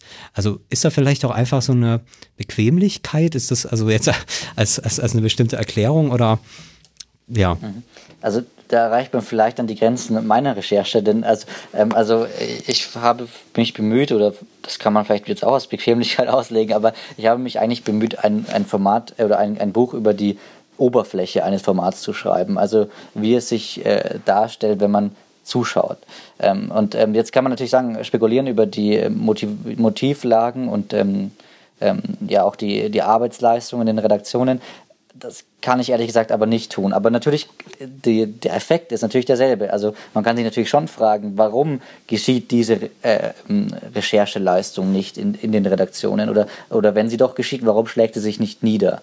Ähm, und ähm, ähm, das ist eine, eine gute Frage, mit der ich auch nur spekulativ antworten kann, aber vielleicht ähm, hat es tatsächlich etwas mit Selbstverständnis zu tun, wenn man nämlich, also es gibt ja schon interessante Recherchen teilweise. Aber die belaufen sich darauf, dass man Politiker mit zum Beispiel Meinungsäußerungen konfrontiert, die sie vor zehn Jahren getroffen haben und der heutigen komplett wieder äh, zuwiderlaufen. Also ich glaube, der wenige, also wenige politische Journalisten oder politisch interessierte Leute hätten das noch auf dem Kasten, um das zu sagen. Frau Merkel, vor zehn Jahren haben Sie doch gesagt so und so.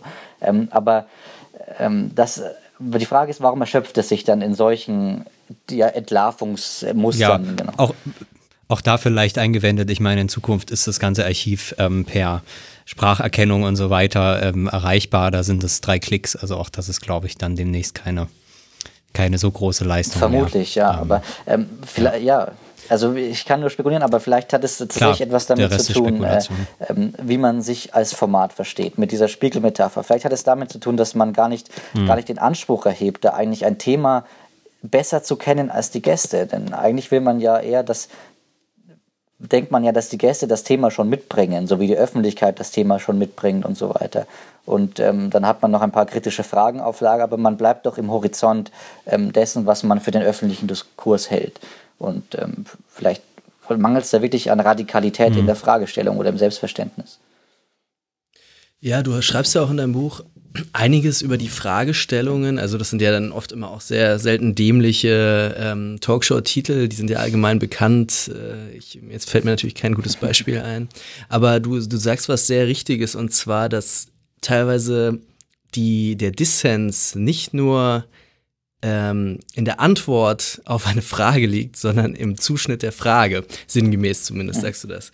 Das finde ich ganz wichtig. Also irgendwie scheint, scheint die, die äh, Verengung und Verkürzung ähm, der intellektuellen Leistungen, die in Talkshows erbracht werden, ja auch irgendwie daran zu liegen, dass eine dumme Grundfrage gestellt wird, die, die begrifflich das Thema schon so einengt, dass, ähm, dass jede politische Fantasie eigentlich auch schon gestorben ist und dann ähm, Ja-Nein-Statements abzufragen und äh, Ja-Aber und Nein-Aber-Statements abzufragen, wie das, glaube ich, äh, Anne Will äh, mhm. beschrieben hat. Äh, trifft es das einigermaßen? Ja, ganz bestimmt. Also ähm, diese, also wie man sich diese diese Fragerunde vorstellt. Da sitzt jemand, der sagt ja und da, sagt, da sitzt jemand, der sagt nein und da sitzt jemand, der sagt ja, aber. Das ist ja Ausdruck einer, einer Vorstellung von Politik, ähm, ja, also vielleicht kann man die auch in den 50er Jahren oder 60er Jahren verorten, wo, wo klar ist, welche Parteien es gibt und es gibt klar, welches Thema und wie sie dazu stehen. Und dann kann man sich als Zuschauer quasi entscheiden, äh, was man da haben will. Ähm, aber natürlich ganz oft hat es mit der Fragestellung zu tun. Also in welcher Hinsicht betrachte ich ein Thema? Ich meine, ihr hättet ja auch den, den Podcast beginnen können mit ähm, sind Talkshows scheiße oder perfekt? Das hätte sozusagen, also darauf hätte ich nicht antworten können, ohne die Frage zu hinterfragen. So war der erste, erste Entwurf ja, genau. der Sendung. So, das ist eine, eine Gegenüberstellung von Extremen, die für mich gar keinen Sinn macht. Und das macht halt auch für Politik, glaube ich, wahrscheinlich nie, aber heute umso weniger Sinn, ähm, solche ja, kategorialen Gegensätze zu erzeugen. Also das heißt, ähm, das Interessante ist eigentlich nicht, wie die Frage beantwortet wird, sondern wie sie von anderen, von unterschiedlichen Akteuren anders gestellt wird. Aber selbst das würde noch nicht reichen, glaube ich, für eine gute Diskussion. Man müsste dann auch noch dahin kommen und zu sagen, ähm, in, ein Licht, in einem Licht zu sehen, wo man, wo, also, wo man als Zuschauer erkennen kann, dass eine bestimmte Fragestellung vielleicht mehr für sich hat als eine andere oder eine bestimmte ähm, Antwortrichtung mehr für sich hat als eine andere. Bevor wir vielleicht so zu der Frage kommen, wie kann man es besser machen, würde ich das gerne nochmal, das, was wir jetzt viel abstrakt besprochen haben, nochmal so ein bisschen durchexerzieren bei der Frage der AfD. Jetzt hast du schon gesagt, du hast da äh, gerade was das Thema angeht, ähm, da sehr viel gesehen und dir das angeguckt, wie sie da behandelt wurde. Ähm, wie ich es auch verstanden habe, ist das irgendwie nochmal so das, das große Symbol, wo man einfach nochmal an so einer ganz großen Breite ähm, sehen konnte, dass, dass irgendwie diese, dieses Format, ähm, diese Redaktion, diese Sendungen irgendwie überfordert waren. Ähm, wie würdest du ähm, das, das, das Grundproblem bezeichnen, bevor wir dann vielleicht in so ein paar Einzelthemen kommen? Das Grundproblem ist, glaube ich, dass es für die AfD keinen vorgesehenen Platz gab, eigentlich in diesen Shows, sowohl in der, in der Logik als auch ähm, ähm, was die Themenwahl anbelangt. Aber sie hat sich dadurch, dass man, dass diese Shows, diese Talkshows äh, sich die, die Reflexion auf, die, auf das eigene Format erspart haben, sehr leicht einen Platz schaffen können, eine Bühne bieten können, ähm, in denen sie sich eingenistet hat. Denn ähm, wenn man sich vorstellt, da sitzen Programmverantwortliche, die denken eigentlich, sie bilden ja nur ab, was den Leuten unter dem Fingernagel brennt. Und dann laden sie halt Politiker ein, die das abbilden oder auch nicht abbilden, die das repräsentieren oder nicht repräsentieren. Und jetzt ist eben eine Partei da, die hat ein Thema aufgegriffen, das interessiert alle und ähm, die besitzt auch noch eine Stelle, also eine Antwort auf dieses Thema, ähm, die sonst keine Partei gibt. Nämlich typischerweise 2015 Grenzen zu ähm, bis zu schlimmeren Forderungen. Ähm, und ähm, in dieser ja, in dieser Haltung kann man dem nichts entgegensetzen, denn es war ja wirklich ein virulentes Thema 2015, 2016 bis 2017 und es war wirklich eine nicht irrelevante Partei, die AfD. Ähm, das heißt, es ist schon mal sehr leicht gewesen für die AfD überhaupt sich in diese Logik einzuhacken, denn man hat ja ganz gut hereingepasst. Man hat ja, man hat ja behauptet, die öffentliche Meinung zu vertreten, das Volk zu vertreten, in einer Frage, die die etablierten Parteien bisher verschwiegen haben und so weiter. Und ähm, das ist eigentlich das Grundmuster, in der die AfD sich versucht hat, in Talkshows äh, zu behaupten. Das hatte natürlich unterschiedliche Grade oder Ausprägungen. Also anfangs, bevor die Flüchtlingskrise war, ging es dann eher sowas um die Eurokrise, wie man, ähm, man hat sich mit Bernd Lucke sehr bürgerlich präsentiert, der da sitzt gegenüber einem Block von Parteien, der, die alle dasselbe ungefähr wollen, nämlich ähm, Griechenland mehr Geld geben, den Euro retten und wir sind ja die Einzigen, die irgendwie grundsätzlich in Erwägung ziehen, zur D-Mark zurückzukehren.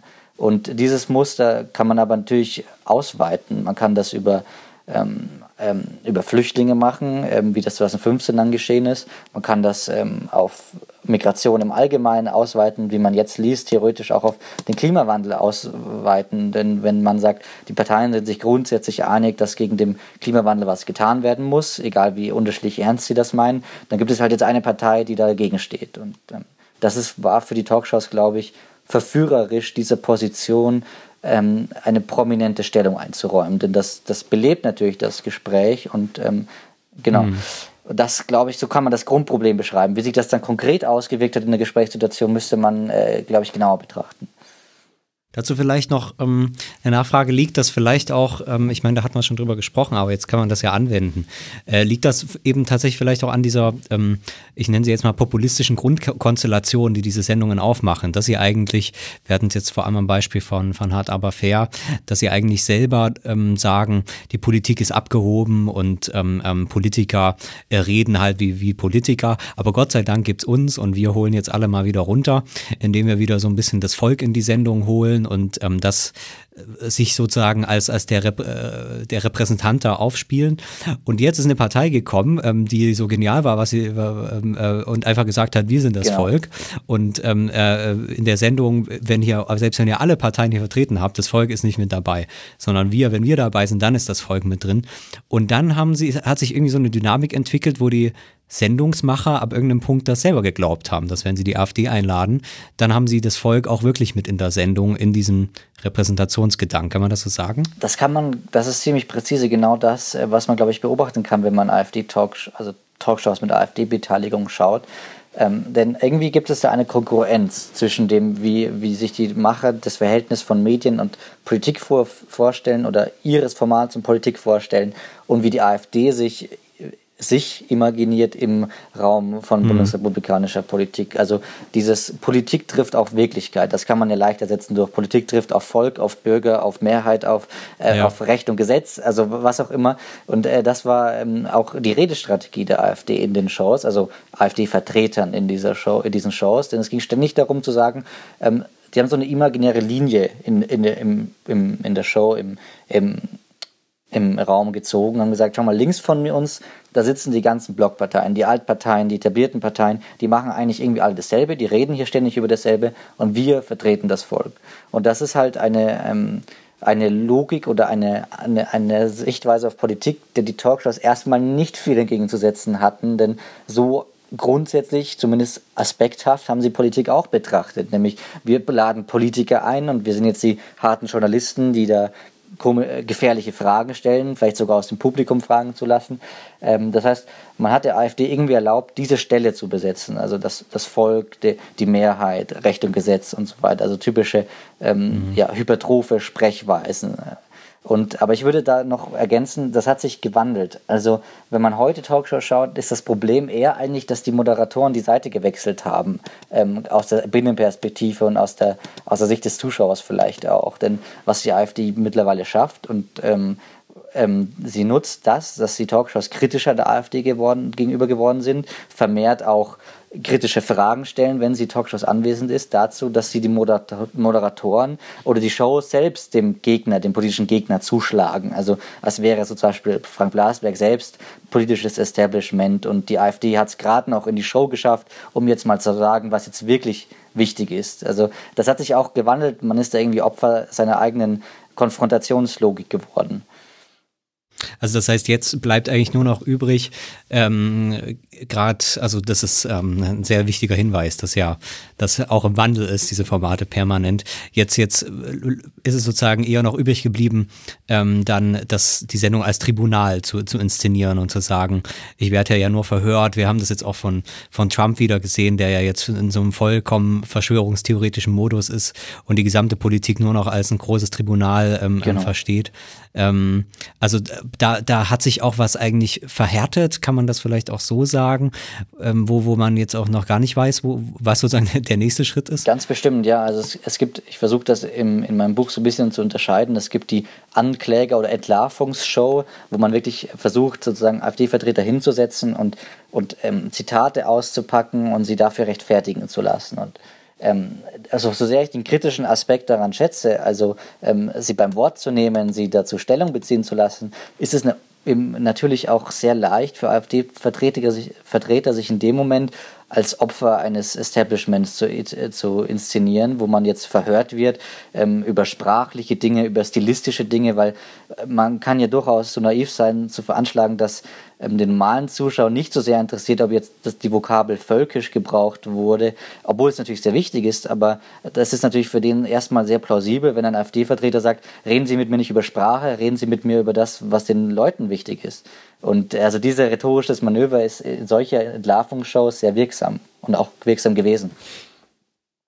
Das finde ich wirklich einen ganz interessanten Punkt, ähm, dass da ja die Journalisten wirklich gedacht haben oder offenbar gedacht haben, äh, okay, wir haben jetzt hier eine Verantwortung, wir müssen jetzt auch mal ein bisschen gegensteuern, wir müssen ihn jetzt mal entlarven, äh, wir müssen jetzt mal wirklich, äh, wirklich gegenhalten und das argumentativ auseinandernehmen. Man könnte das vielleicht auch so ein bisschen entfernt mit Versuchen bestimmter Zeitungen in den USA vergleichen, eben irgendwie durch Fact-Checks mhm, mhm. äh, aufzuzeigen, immer und immer und immer und immer wieder, dass Trump äh, in jedem Satz zwei Lügen sagt. Aber interessanterweise ist ja diese Strategie äh, extrem äh, erfolglos geblieben bisher. Und ähm, abgesehen davon, dass wir uns natürlich alle fragen, wie mit der AfD umzugehen ist, äh, hätte ich an dieser Stelle gedacht, dass du in deinem Buch eigentlich auch, da du ja sozusagen äh, die argumentative Auseinandersetzung als Ideal ähm, äh, beschreibst, eigentlich einen ähnlichen Weg vorschlagen müsstest. Also es müsste ja trotzdem, wenn man denn äh, glaubt, äh, durch Debatte, durch Argumentation äh, politisch äh, das politisch Richtige vom politisch Falschen, das politisch Gute vom politisch Schlechten, wie auch immer man das nennen möchte, zu unterscheiden, dann müsste man doch tatsächlich genau diesen Weg gehen. Man müsste die AfD beim Wort nehmen, man müsste sie äh, man müsste sie sozusagen auf ihre eigenen Widersprüche hinweisen, man müsste sie auf ihre, ähm, ihre Fehler in der Argumentation hinweisen. Und genau das haben ja doch die Journalisten auch versucht. Wieso ist das gescheitert? Und ähm, ist das tatsächlich die richtige Strategie im Umgang mit dem Rechtspopulismus? Mhm. Also ähm, da ist etwas dran, äh, natürlich. Ähm, ich, würde, ich würde sagen, also das, das erste Problem ist in diesem Modus des kritischen Hinterfragens, den ich an sich sehr richtig finde im Umgang, ähm, steckt natürlich immer auch etwas, was von außen ganz anders aussehen kann. Was ich vorher eben nannte mit dem, der AfD-Vertreter kann sich dann als Opfer eines Establishments ähm, inszenieren. Denn äh, wenn er der Einzige ist in einer Fünferrunde, der so hart rangenommen wird, ähm, natürlich ist das für den Zuschauer erstmal nicht ganz unplausibel, dass da dass das irgendwie eine sonderbare Partei ist, die irgendwie besonders behandelt wird und eigentlich auch besonders schlecht behandelt wird. Das heißt, also in diesem Modus des kritischen Hinterfragens, so viel es auch bringen mag, steckt zusätzlich natürlich auch ein gewisses Inszenierungspotenzial für Rechtspopulismus. Das heißt, äh, man müsste eigentlich schon grundsätzlich die Frage stellen, ob das denn in Talkshows sozusagen der Umgang mit dem Populismus überhaupt gelöst werden kann. Vielleicht kann er, kann er nur weniger schlimm gemacht werden. Und ähm, was man vielleicht dann noch ergänzen müsste, also kritisches Hinterfragen oder Nachhaken ist nicht gleich kritisches Hinterfragen. Also wenn ich Uwe Junge frage, ähm, naja, wie stehen Sie denn zu, zu solchen Beleidigungen? Wie stehen Sie zu so einem Mordtat, ähm, an Walter Lübcke zum Beispiel? Dann ist das, klingt das kritisch und ist es dem Anschein nach, aber äh, natürlich wird er antworten, er ist da strikt dagegen und er verurteilt das. Und ähm, damit haben sie eine, äh, oder äh, hat man eigentlich nicht viel gewonnen. Man könnte natürlich auch mhm. anders fragen. Man könnte fragen, was tut denn die AfD dagegen, um solche Kommentare zu verhindern? Und ähm, warum ist es, wenn er dann sagt, wir tun da etwas, na, warum stehen dann ständig Hasskommentare unter AfD-Posts? Und dann, dann kann man von mir aus auch einen Einspieler zeigen, wo das präsentiert wird. Und ich glaube, das ist eine andere Art von Nachfragen, die weniger darauf hinausläuft, dem Politiker ständig den Raum zu geben, einfach seine Position entweder zu wiederholen oder zu sagen, naja, Ihre Frage zielt gar nicht auf meine Position, sondern man, man kann ihn daran festmachen, was er tut äh, oder was die Partei tut, was er in der Diskussion tut, ähm, wie er sich verhält. Einen anderen Aspekt wollte ich noch ansprechen, bevor wir vielleicht wirklich noch auf ein positives, äh, einen positiven Gegenentwurf kommen. Ähm, du hast da auch eine ganz interessante ähm, Parallele gesehen zwischen einer, einer Politik, die sich ja recht technokratisch eben auf äh, quasi auf Notwendigkeiten beruft und ähm, ja, den, äh, den Redeweisen in Talkshows, die dort von Politikern vermittelt werden. Also da ging es dann vor allem um die Austeritätspolitik in ähm, der äh, während der Eurokrise, ähm, die sozusagen als das einzig notwendige äh, die, die, die einzig richtige Art, mit der Krise umzugehen, behandelt wurde. Und auch da gab es natürlich wieder die Konstellation des AfD-Außenseiters vielleicht, aber äh, im Grunde ähm, hast du es so beschrieben, dass es wirklich eine, eine, eine diskursive Verengung auch ähm, quasi als politische, als politische Strategie gab, wenn ich dich da richtig mhm. verstanden habe. Vielleicht können wir darauf noch mal kurz eingehen. Ja, also die These stammt größtenteils von Astrid Civi, ähm, ähm, äh, Politikwissenschaftlerin in München, ähm, die die Tina-Rhetorik untersucht hat, also There's No Alternative-Rhetorik, ähm, sowohl bei Maggie Thatcher als auch ähm, bei Angela Merkel und Gerhard Schröder. Und mhm. der Teil, der über Angela Merkel geht, ist eben nicht nur einfach eine linguistische oder semantische Untersuchung dieser Rhetorik, sondern er versucht also so eine Art materielle Basis herzustellen. Also warum greifen denn Politiker auf diese Art von Rhetorik zurück und warum greifen sie gerade im Zeitpunkt 2008 bis 2015 oder 2014 darauf zurück?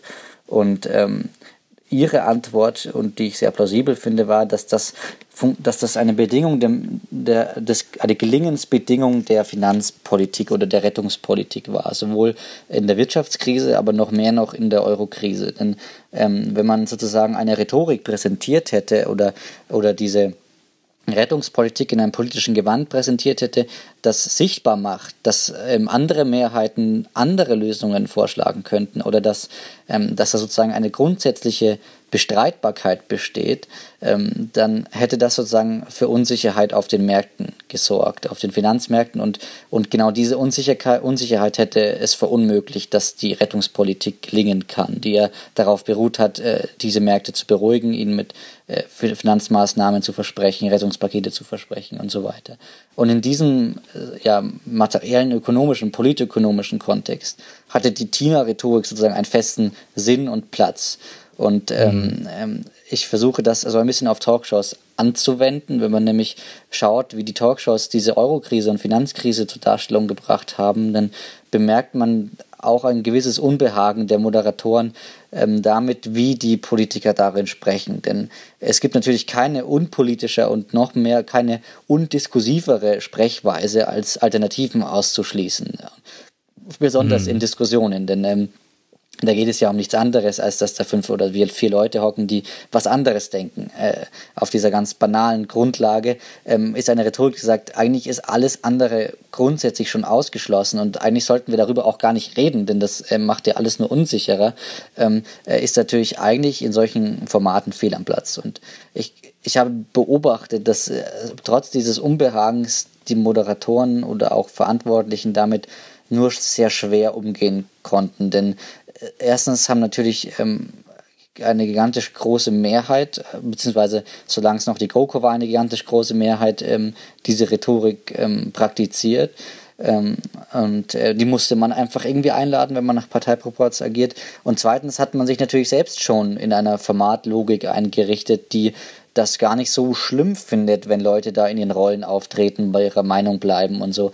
Ähm, das heißt, man konnte dem dieser Tina-Rhetorik gar nicht so viel entgegensetzen. Und ähm, das Interessante, was dann nach 2013, 2015 passiert ist, ist, dass die AfD so eine Art umgekehrte Tina-Rhetorik äh, präsentiert hat. Also statt irgendwie so Sachzwänge und sozusagen den den langsamen Gang der Verwaltung zu betonen, ähm, ging es bei der AfD ständig darum, darauf zu bestehen, dass ja eigentlich alles sozusagen aufs, auf die Katastrophe hinläuft und dass die Politik alles falsch macht. Und jetzt sprechen wir als Partei endlich für das Volk, für den Bürger, für den, für den betrogenen Sparer, ähm, der, für den armen Deutschen, ähm, der jetzt ähm, da betrogen wird.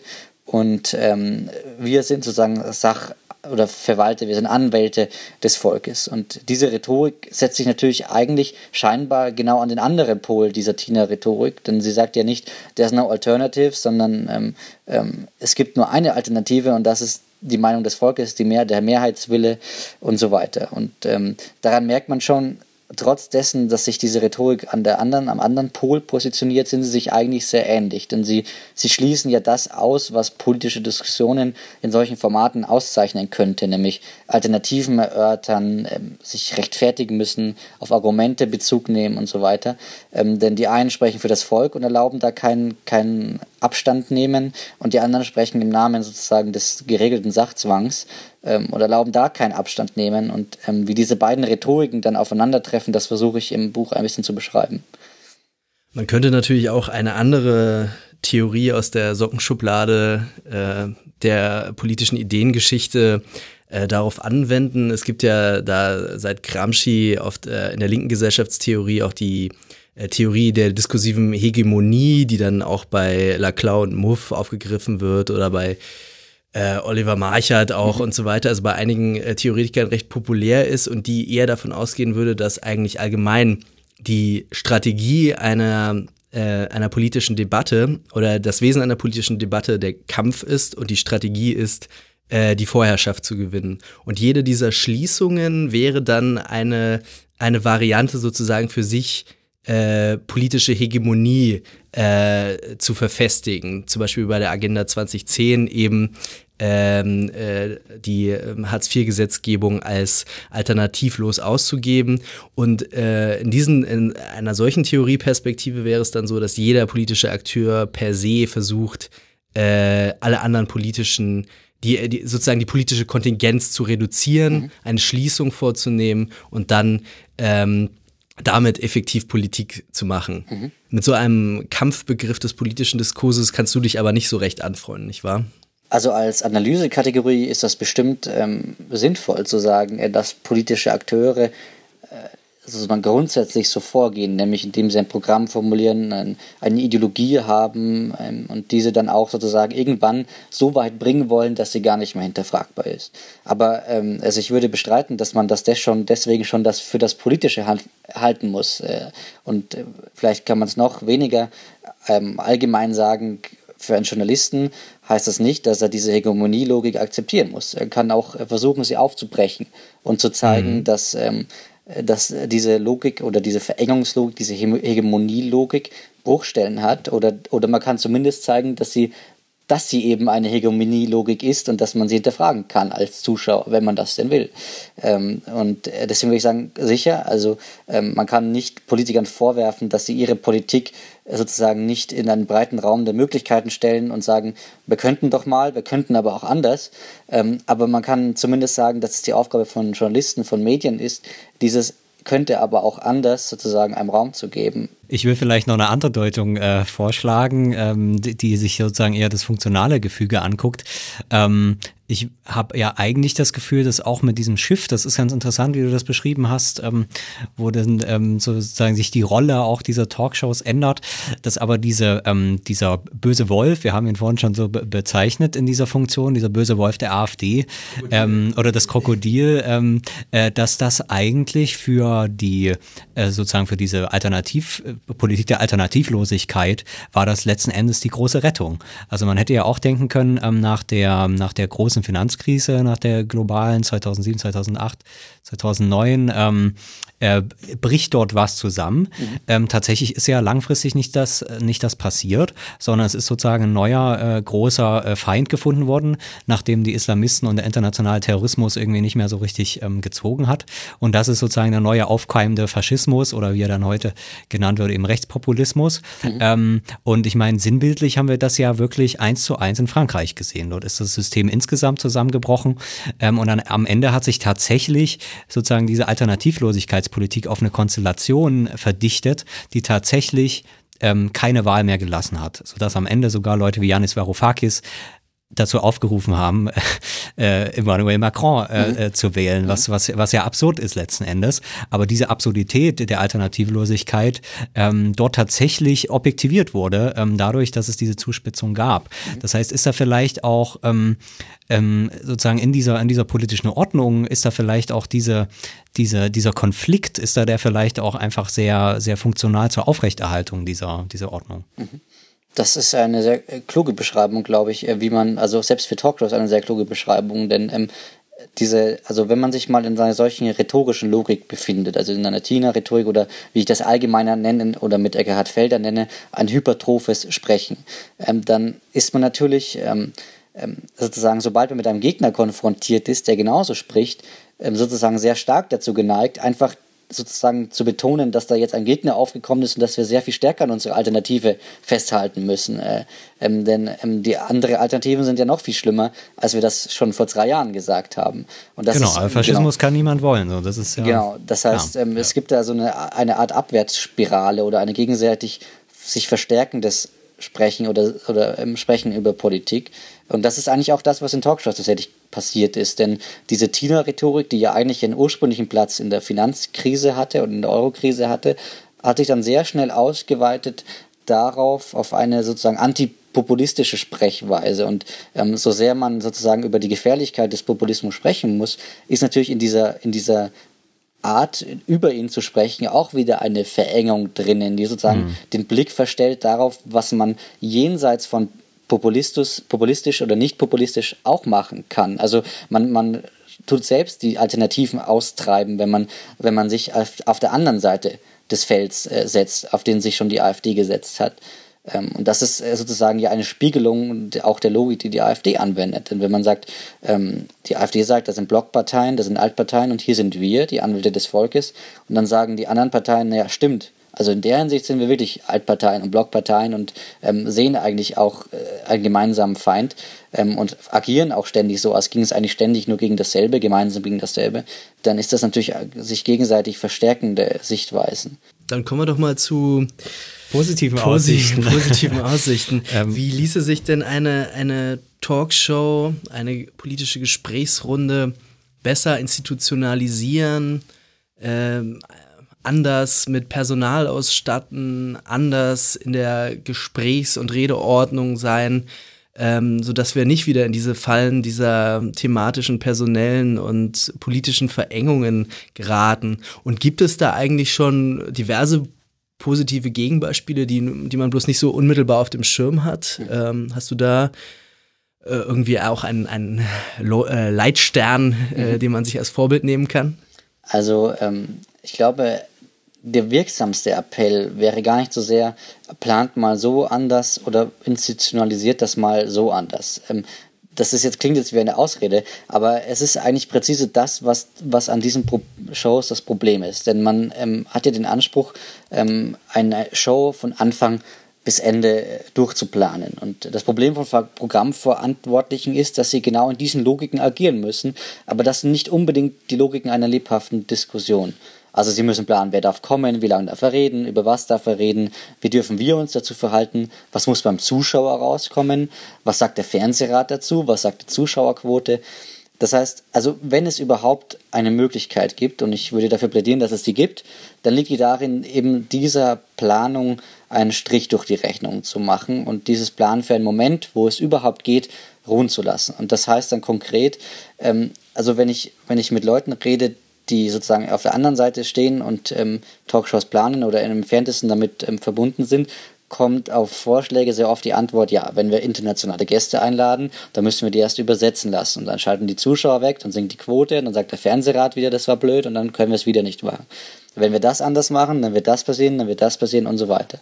Und ähm, ich glaube, wenn man, wenn man mal einmal das Privileg des öffentlich-rechtlichen Rundfunks ausnutzen würde und diesen Sprung ins Ungewisse wagt und sagt, dann schalten da 10% weg. Vielleicht schalten sie das nächste Mal wieder ein, wenn sie vom Nachbarn hören, dass das eigentlich ganz interessant war, selbst wenn es ein bisschen länger gedauert hat, den zu übersetzen, ähm, dann, dann ist das, glaube ich, dann wäre, glaube ich, viel gelungen. Und ähm, da kann man sich in ganz vielen Hinsichten kann man da den Sprung ins Ungewisse wagen. Man kann, wie ich schon sagte, internationale Gäste einladen, man kann Europaabgeordnete einladen, man kann Bürger diskutieren lassen, was natürlich fundamental in die Hose gehen kann, also da braucht man gar nicht drüber reden.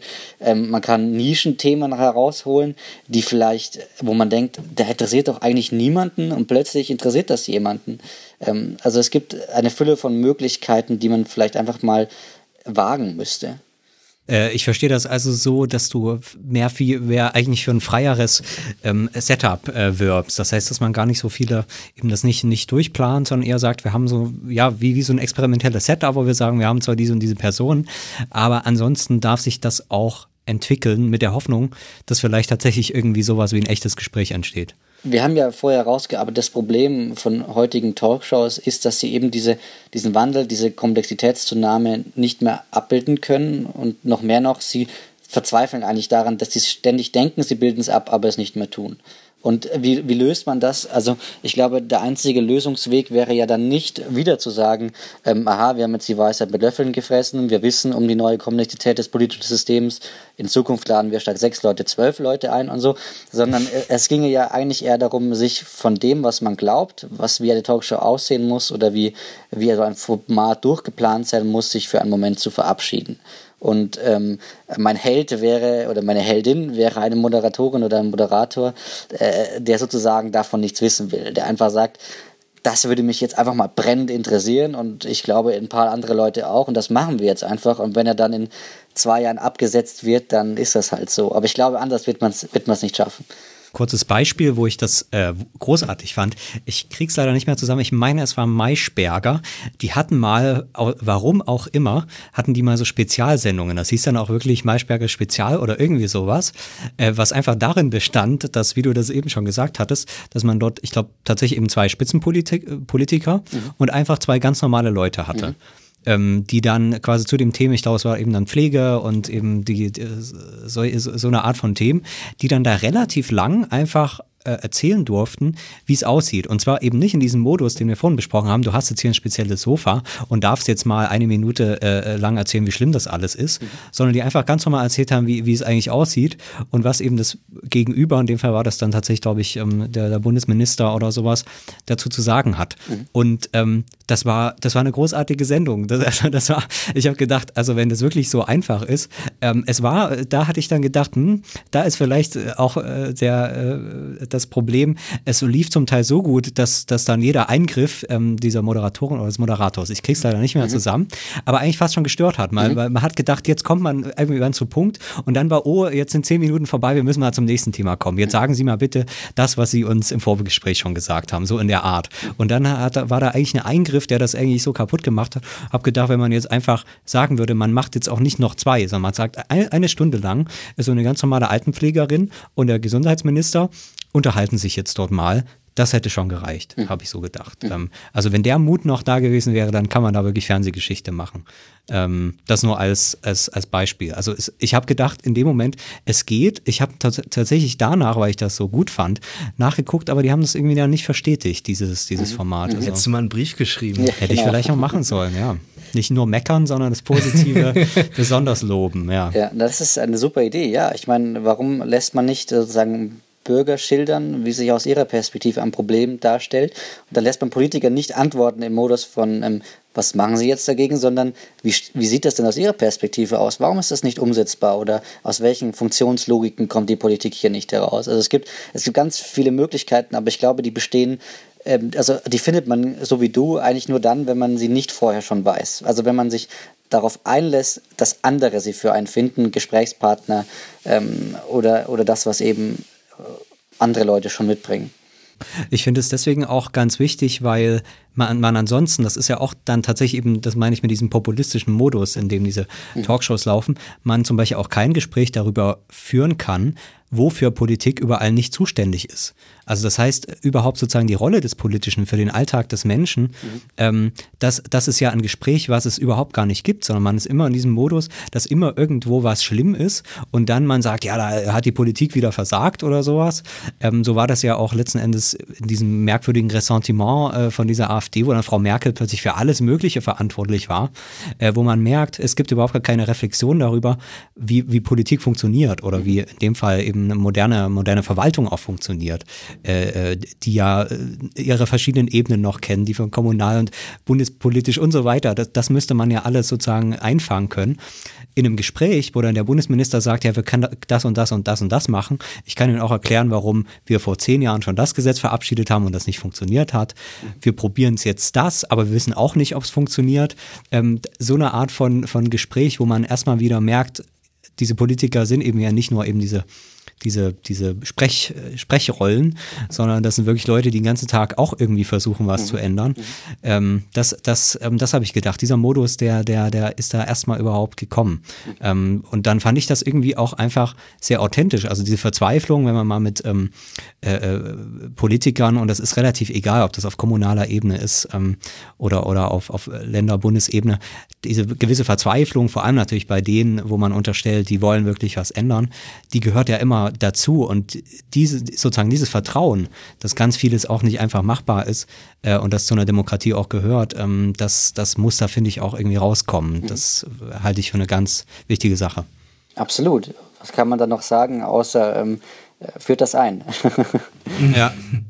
Ich würde gern, ganz gerne noch kurz fragen, ähm, ob du in neueren medialen Formen, die ja jetzt auch massenhaft aus dem Boden sprießen, irgendwelche ähm, Alternativen siehst, also abgesehen jetzt mal von Podcasts, die ja auch irgendwie zu Tausenden jetzt entstehen mit irgendwelchen Leuten, die in äh, ihren Kellern äh, äh, Podcasts aufnehmen.